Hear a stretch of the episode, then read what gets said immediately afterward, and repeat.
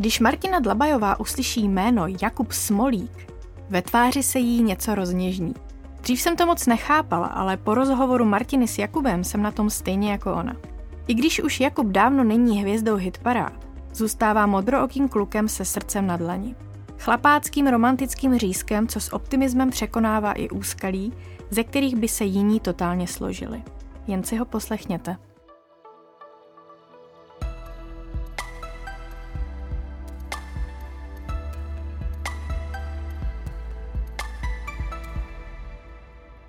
Jakub Smolík je populární zpěvák, vášnivý motorkář a nadšený sportovec. Dnes už hádá možná sportovec trošku opatrnější, stále ale působí jako kluk, jen poněkud zralějšího věku. Na nic si nehraje a na rozdíl od některých vrstevníků odmítá sfotrovatět. A chce dál zpívat, tak jak mu ústa narostla. Jako kluk s kytarou nebo bez kytary, co nemá zapotřebí stíhat hudební trendy a nějakou módu. Jeho písničky si totiž získávají posluchače lidskostí a věrohodností. Jsou prostě ze života. A ten má náš host opravdu pestrý. Víte, Jakube. Ahoj, dobrý den. Um, k tomu pestrému životu. Já vím, že babička z tebe chtěla mít kněze, protože jsi pěkně ministroval. Ano. A ty jsi ale vystudovaný strojař. Dělal jsi vůbec někdy to povolání? No já jsem dělal, po škole jsem dělal ve výzkumném ústavu studentské technologie a ekonomiky. E, to je na Paleckého náměstí, ale dělal jsem tam asi dva půl nebo tři měsíce, protože e, tam se hodně rýsovalo a mně se stala taková ta věc, že jsem prostě asi půl měsíce rýsoval, nevím už co, ozubený kola a takový ty rysy. A protože už jsem dělal muziku, tak jsem, tak jsem měl takový pestrý život a, a moc jsem asi tenkrát to nenaspal a když jsem rýsoval, tak jsem si otočil, tenkrát nebyly ještě takové ty možnosti, prostě ten trůhelník nebo ten, eh, to pravítko a tu tuš jsem si rozmazal eh, přes ten výkres a tam jsem pochopil, že prostě to dělat nemůžu, tak jsem šel dělat, eh, byl jsem potom Dělal jsem technika v servisu, čtyři roky jsem pražský metro trasu C, jsem jezdil vlakem a tak dále a tak dále. No a tu hudební kariéru, to teda jsem se dozvěděla, že jsi proto rozhodl po nějakém koncertu, kdy dívky vysely očima na zpívajícím kytaristovi. Ne, to a ty bylo... jsi řekl, že takhle budeš prostě balit ty holky. Úplně přesně tak nebylo, ale v podstatě jo, protože když mi bylo asi 14, moje sestřenice měla svatbu a protože já pocházím z Domažry, já jsem polochod, tak jsme přišli eh, do takové restaurace a tam začala hrát kapela Březí vlci. A to si pamatuju do dneška, že ten kluk, když začal zpívat, zmačnul tu kytaru a začal, když půjdeš po cestě, kde růže vadnou, kde rostou stromy. A teď jsem viděl ty psí oči těch ženských, kteří si dívají prostě na něj, tak jsem říkal, já bych chtěl, já bych chtěl hrát taky na kytaru. A tenkrát jsem pochopil, že ze mě kněz nebude, to za prvé. Za druhé jsem hned přišel a s mým bratrancem jsme se začali učit na kytaru a tím to začalo. A potom vlastně jsem začal hrát a přišel jsem na střední školu a tam jsme založili kapelu a přiházeli jsme se na takovou amatérskou soutěž zpěváků, eh, zpěvák Polabí, a tam jsme zpívali svoji písničku a to jsme vyhráli. Vyhráli jsme cenu diváků, postoupili jsme na ten festival do Jihlavy a tam jsem potkal tenkrát Pal Háberu, Blnarovičovou, byl tam Sepéši s Bartošovou a měli jsme tam týden soustředěný a tenkrát to bylo trošku takový něco jiného. My jsme večer hráli na kytary u táboráku, zpívalo se Eh, přes den jsme měli takovou tu výuku, jak se má zpěvák chovat na jevišti a tak dále. Hmm. A bylo to úžasné. A od té doby jsem chtěl být zpěvákem. Tak už to bylo jasné. A ty si, ty si pak nelenil a po vojně jsi ještě doplnil vzdělání na konzervatoři Jaroslava Ješka v Praze. Ano. A bylo to k něčemu? Já se na to ptám, protože občas eh, když tady máme hlavně lidi z kreativních oborů různých, tak eh, někteří mladí říkají, že možná školy zdržují že je možná lepší chytit nějakou dobrou příležitost, zapače si a nestudovat. A ty se rozhodl, že z toho vzdělání doplníš. Tak bylo, bylo důležit... to dobré, bylo to k něčemu? Bylo. Pro mě to bylo důležité z toho důvodu, protože já jsem si trošku připadal i méně cený, když jsem se bavil s muzikantama a oni říkali, dáme to do F-dur a tak dále a tak dále. A já jsem, protože pocházím z malé vesničky, z Hradových Střímelic, tak tam nikde, nikdy nebyl uh, takový muzikant, který, ke kterému bych mohl chodit se učit, ať už na kytaru, na piano, takže já jsem v podstatě přišel na tu konzervatoř A učil jsem se, protože jsem se nedostal na kytaru, bylo tam moc adeptů, hodně, tak jsem se začal úplně od začátku učit na piano.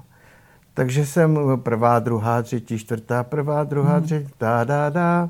Jo, a čtyři roky jsem tohleto jsem se učil, byl jsem hlavní obor zpěv, teda vedlejší piano, a vlastně jsem začal, po, po tom skončení jsem začal eh, studovat skladbu a dirigování, ale po půl roce jsem to nechal, protože já jsem to uměl napsat do not, ale neuměl jsem to zahrát.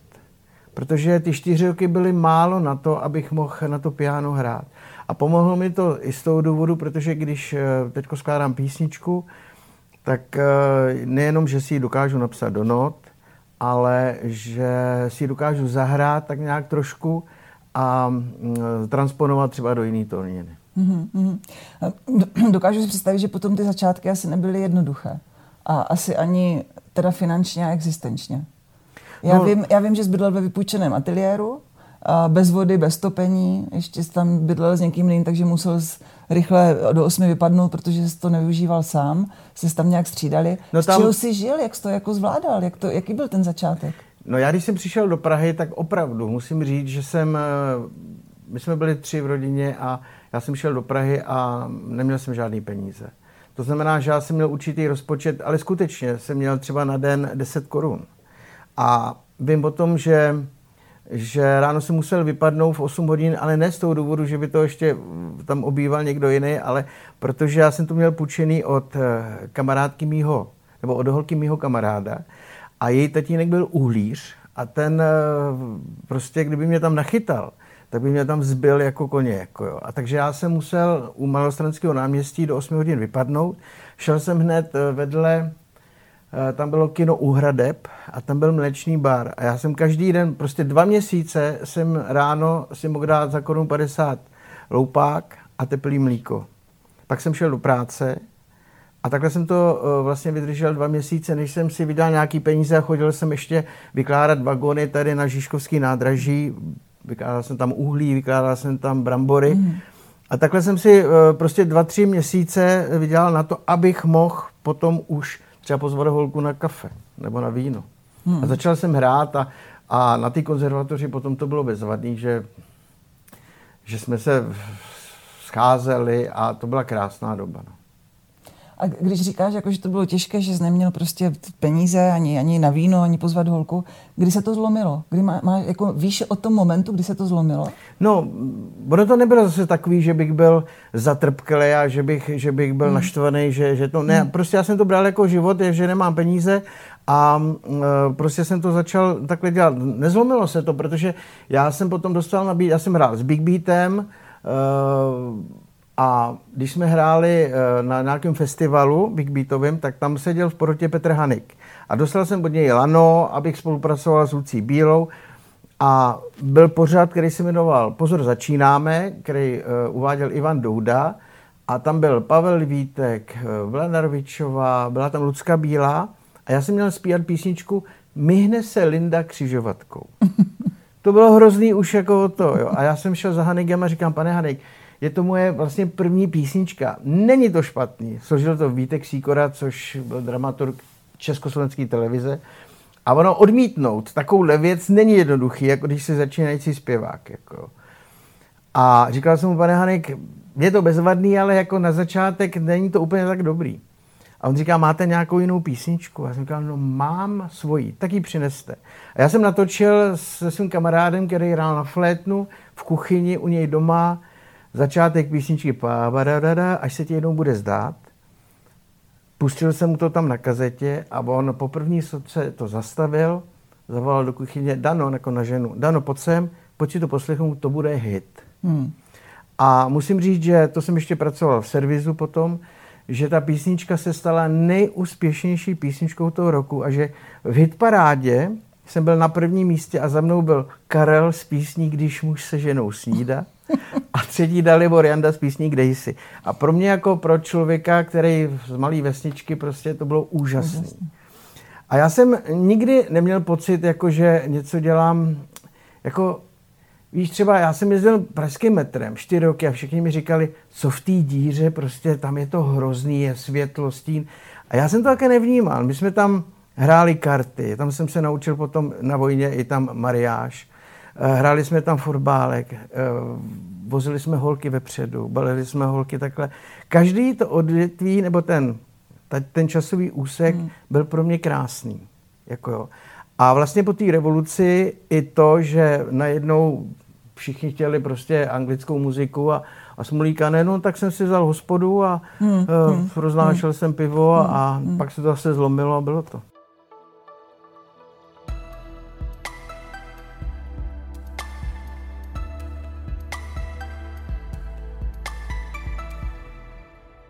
Já, já se vrátím ještě k té písni, až se ti jednou bude zdát. To byla jako úžasný, úžasný úspěch. Ale ona je o rozchodech. Hmm. To znamená, že třeba ty, asi tě teda při tom balení těch holek karamboly neminuly, když se pak inspiroval. Jenom karamboly. A, a kdy, když teda to vzniklo z inspirace z nějakého prostě neúspěchu, vznikají taky nějaké další hity? Dá se jako inspirovat vlastně tím? Všechny písně, nebo většina písniček vznikla, když jsem se s někým rozešel, nebo když jsem dostal kopačky. Aha. Jako jo, a bylo to, vždycky tě to nějak inspiruje, že, že jsi smutný. Tohle to se stalo na vojně. To jsem dostal kopačky a, a tuhle tu písničku, když jsem hrál potom třeba eh, v hospodě, u táboráku, tak mi o tom, že i spousta jako známých zpěváků chtěli, eh, dej mi tu písničku, hej, natočím. A já jsem říkal, já ti dám jinou, ale tuhle tu jsem tak podvědomě věděl, že by mi mohla mm-hmm. v životě pomoct. A dobře jsem udělal. Jako. Mm-hmm ale eh, já jsem napsal já nejsem člověk, který by si myslel, že bude psát hity. Takže to znamená, že některý lidi jsou, že si napíšou 14 písniček sami pro sebe mm, na to CD. Já ne. Já si prostě, eh, lidi ví, že budu točit desku a nabízí mi písničky. Hudební skladatel Zdeněk Barták uh, mi píše na tělo. Jako jo. Petr Kolář mi napsal jednu písni, dvě písničky, dal mi čtyři, ale dvě jsem odmítl. A uh, ta písnička se mi musí líbit. Mě nezajímá, od koho mm-hmm. to je, mm-hmm. ale musí se mi líbit. No a ty rozchody, tak teď jsem ženatý, tak snad už nějakou takovouhle stresovou písničku nebudu psát. No. to, je, to je dobrý. Co, já, já teda se vrátím ještě k tomu, co jsi říkal předtím, to mě hodně zaujalo. Vlastně ty jsi měl po té revoluci nějakou takovou profesní pauzu. Hmm. Národ byl nějak asi okouzlený uh, přílivem zahraniční muziky ano. A, a na své domácí bardy nějak zapomněl. Na některé domácí. na některé. Ale ty si nelenil a vzal jsi do pronájmu hospodu. Hmm. Uh, já jsem o tom slyšela vyprávět historky o té hospodě a vím, že pak po nějaké další době ještě si otevřel i cukrárnu. A netrpěl si tím, že děláš jako zase něco jiného? A, a, a druhá věc, co mě napadá, jestli se to nějak projevilo potom v těch písničkách. Ta zkušenost, jakože to není tak jednoduché řídit hospodu, prostě starat se o to. Ne, mě to bavilo. Když mě to bavilo, protože to byla hospoda, který, kde chodilo normálně na pivo čtyři, čtyři, pět lidí z místní hospody a kde nebylo nic. A já když jsem to otevřel, tak jsem to přesně udělal tak, že jsem tam pozval. Byl tam Filip Renč, Jirka Pomeje, Martin Zounar, Lucka Bílá tam přijel, přijeli tam sportovci, hmm. přijel tam uh, Tomáš Kuhravý a já jsem řekl, že přijede Tomáš Kuhravý a tam přijeli mm, dva autobusy uh, fotbalistů, vypil mi tam 30 hektáků, Tomáš přijel, dal si kolu, podepsal se a odjel. jako jo. Uh, Filip Renč tam byl na diskotece, pa, Pavel Vítek, tam se, tam se nahoře byla diskotéka, kde bylo 250-300 lidí. A tam ten strop, když chytli prostě rytmus, tak dělal takhle. A dole zase seděl mm, Petr Janda, eh, který hrál na kytaru, Lešek Semelka na šlapací harmonium, eh, protože vedle Petr Janda bydlí, má tam, má tam studio, to znamená, že lidi, kteří tam točili, Aleš Brichta, přijel, byli tam kabáti a tak dále a tak se to tam střídalo. Ale já jsem mm. věděl, že kdybych měl ještě dva roky tu hospodu, že ze mě bude notorik. Protože přesně tak, tam Aleš Brichta mm. točil týden a chodil ke mně do hospody a buď tady s náma a do 11, mm. do 12 se pilo, oni potom šli spát, já jsem druhý den ráno šel uklízet a tak dále a odjeli a přijeli kabáti. Odjeli kabáti a tohle a mě říkal kamarád, Jakube, je to bezvadný, ale nikdy tě nesmí host, upít. To znamená, nesmí se stát, že by si byl nalitej. A ono najednou jsem zjistil, že ráno po těch opicích, eh, že první, co mě napadlo, abych si dal malý pivo, to, to mi říkal jeden opilec. Ideální po flámu si dát horkou polívku a malý pivo. A jít si lehnout. No ale spíš se e, nastala ta situace, se mi rozjela ta muzika. Já jsem dal dohromady s kamarádem kapelu, eh, vyjeli jsme, přišlo tam 50, 60 lidí, eh, za rok tam přišlo 250 hmm. a pak musím zaklepat, že máme vyprodáno. Hmm. A ono to je taky tím, že já jsem nikdy neměl nějakou podporu v tom, že by mě jako byli určitý klany Janeček, Wagner, Steidl, jako podporu v televizích, eh, v rádiu a tak dále. A já jsem to bral, že nemůžeš mít všechno, nemůžeš mít, i dneska to beru, nemůžeš být slavný, zdravý, bohatý a mít skvělou zdravou rodinu. To prostě nejde. Ten nahoře to rozděluje. A já jsem říkal, já nechci, mně to stačí takhle, hlavně ať mám zdravou rodinu, ať jsou děti zdraví a ať můžu takhle žít, protože to je, mě se splnil sen, já už víc jako v životě Eh, nepotřebuju. Já nepotřebuju nic jiného. Já mám děti, které mě naplňují, mám život, mám zaměstnání, který je mým koníčkem. Ne každý má ten, uh, tuhle tu možnost, protože vem si herci, ty hrajou někoho jiného. Hmm. Ty musí představovat nějaký někoho jiného. Já vylezu na podiu a, a říkám si, co chci hmm. a zpívám si, co chci. Zatím. Hmm. Hmm. A další taková profesní pauza po tomhle byl covid. Hmm. To mě jako zajímá, jak, jak zvládne prostě člověk, který je zvyklý na vyprada, vyprodané sály, jak zvládne najednou nehrát. Martino, to, to jsem se vrátil do situace, když jsem nehrál, jako že jsem měl hospodu. A tady se změnilo akorát to, že jsem uh, jako my nemohl pracovat, ale byl jsem doma, byl jsem doma s dětma. A byla ta změna v tom, že jsem se zase mohl věnovat dětem. Hmm. A Výhoda to, že bydlím ve svém baráku, to znamená, že si nemusíš platit nájem, že mám kousek lesa, že jsem šel do lesa, nařezal jsem si dříví, uh, přivezl jsem si to čtyřkolkou a mohl jsem topit v krbu. Jako jo, nemám, nemám, nejsem člověk, který by měl velký nároky, nekouřím. Jako jo, to znamená, že ta spotřeba toho je minimální a zase jsem se mohl věnovat Kubíčkovi, mm-hmm. který na mhm. motorce, mm-hmm. za vesnicí jsme jezdili na motorce. Mm-hmm. Takže na jednu stranu samozřejmě profesně to bylo špatný, že jsem přišel o peníze, o to určitě, ale na druhou stránku jsme k, to, k sobě měli strašně blízko. Mm. A v dnešní době, pozor, v dnešní době to mm, je úplně obráceně. Jako jo. A víš, ono, já ti řeknu jednu věc. Jo. Já mám děti, který, který my si nelžeme. A pro mě je největší odměna to, že třeba když ti řekne Kubíček tatínku, já když už jsem byl v bříšku u maminky, tak jsem si přál mít takového tatínka, jako seš ty. A to nepotřebuješ nic vědět víc.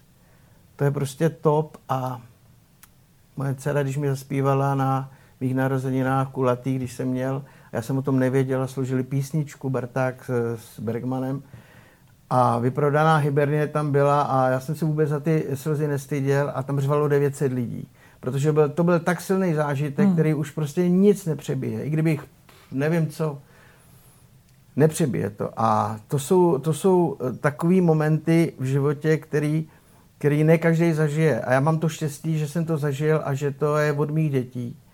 A já se modlím teďko jenom, abych tady byl co nejdíl. A ne z toho důvodu, abych tady prudil, ale abych je mohl ochránit.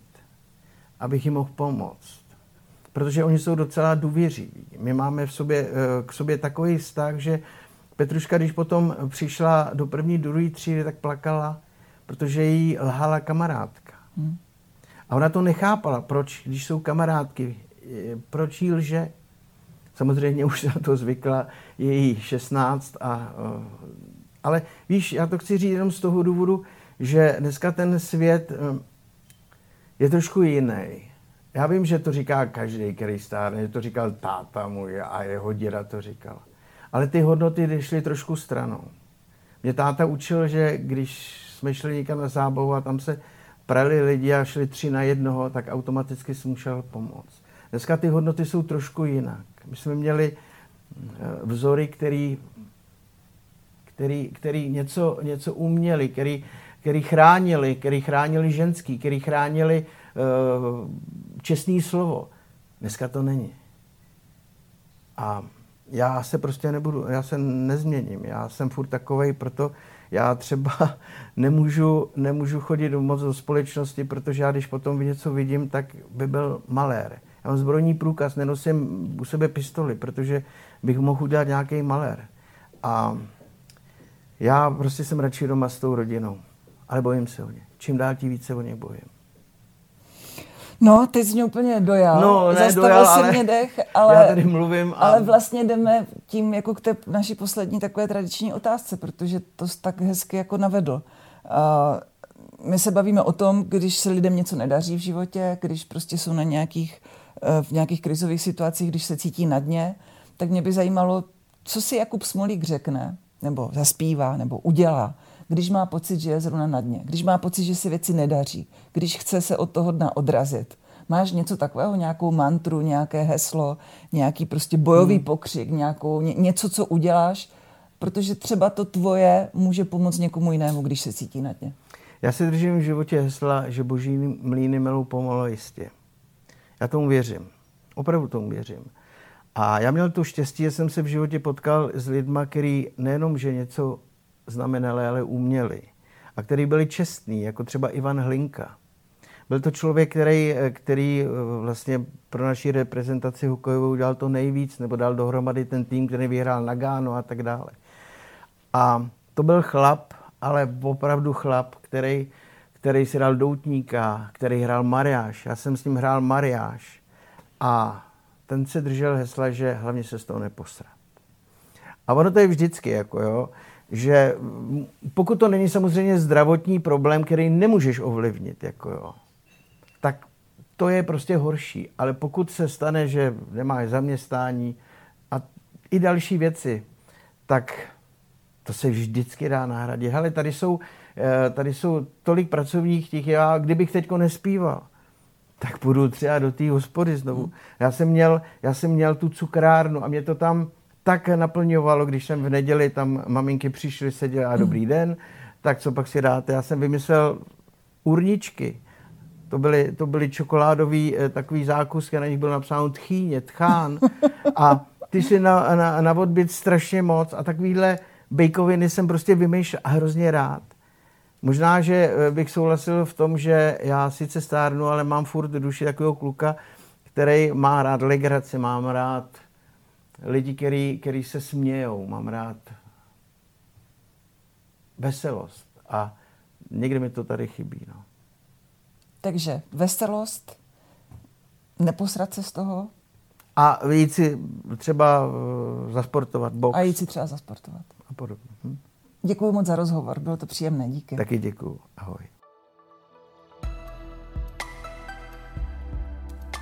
Poslouchali jste další díl podcastu, který je určen všem, kteří věří, že to jde. V rozhovorech Martiny Dlabajové s hosty, kteří už řekli jde to. Tak ahoj zase příště.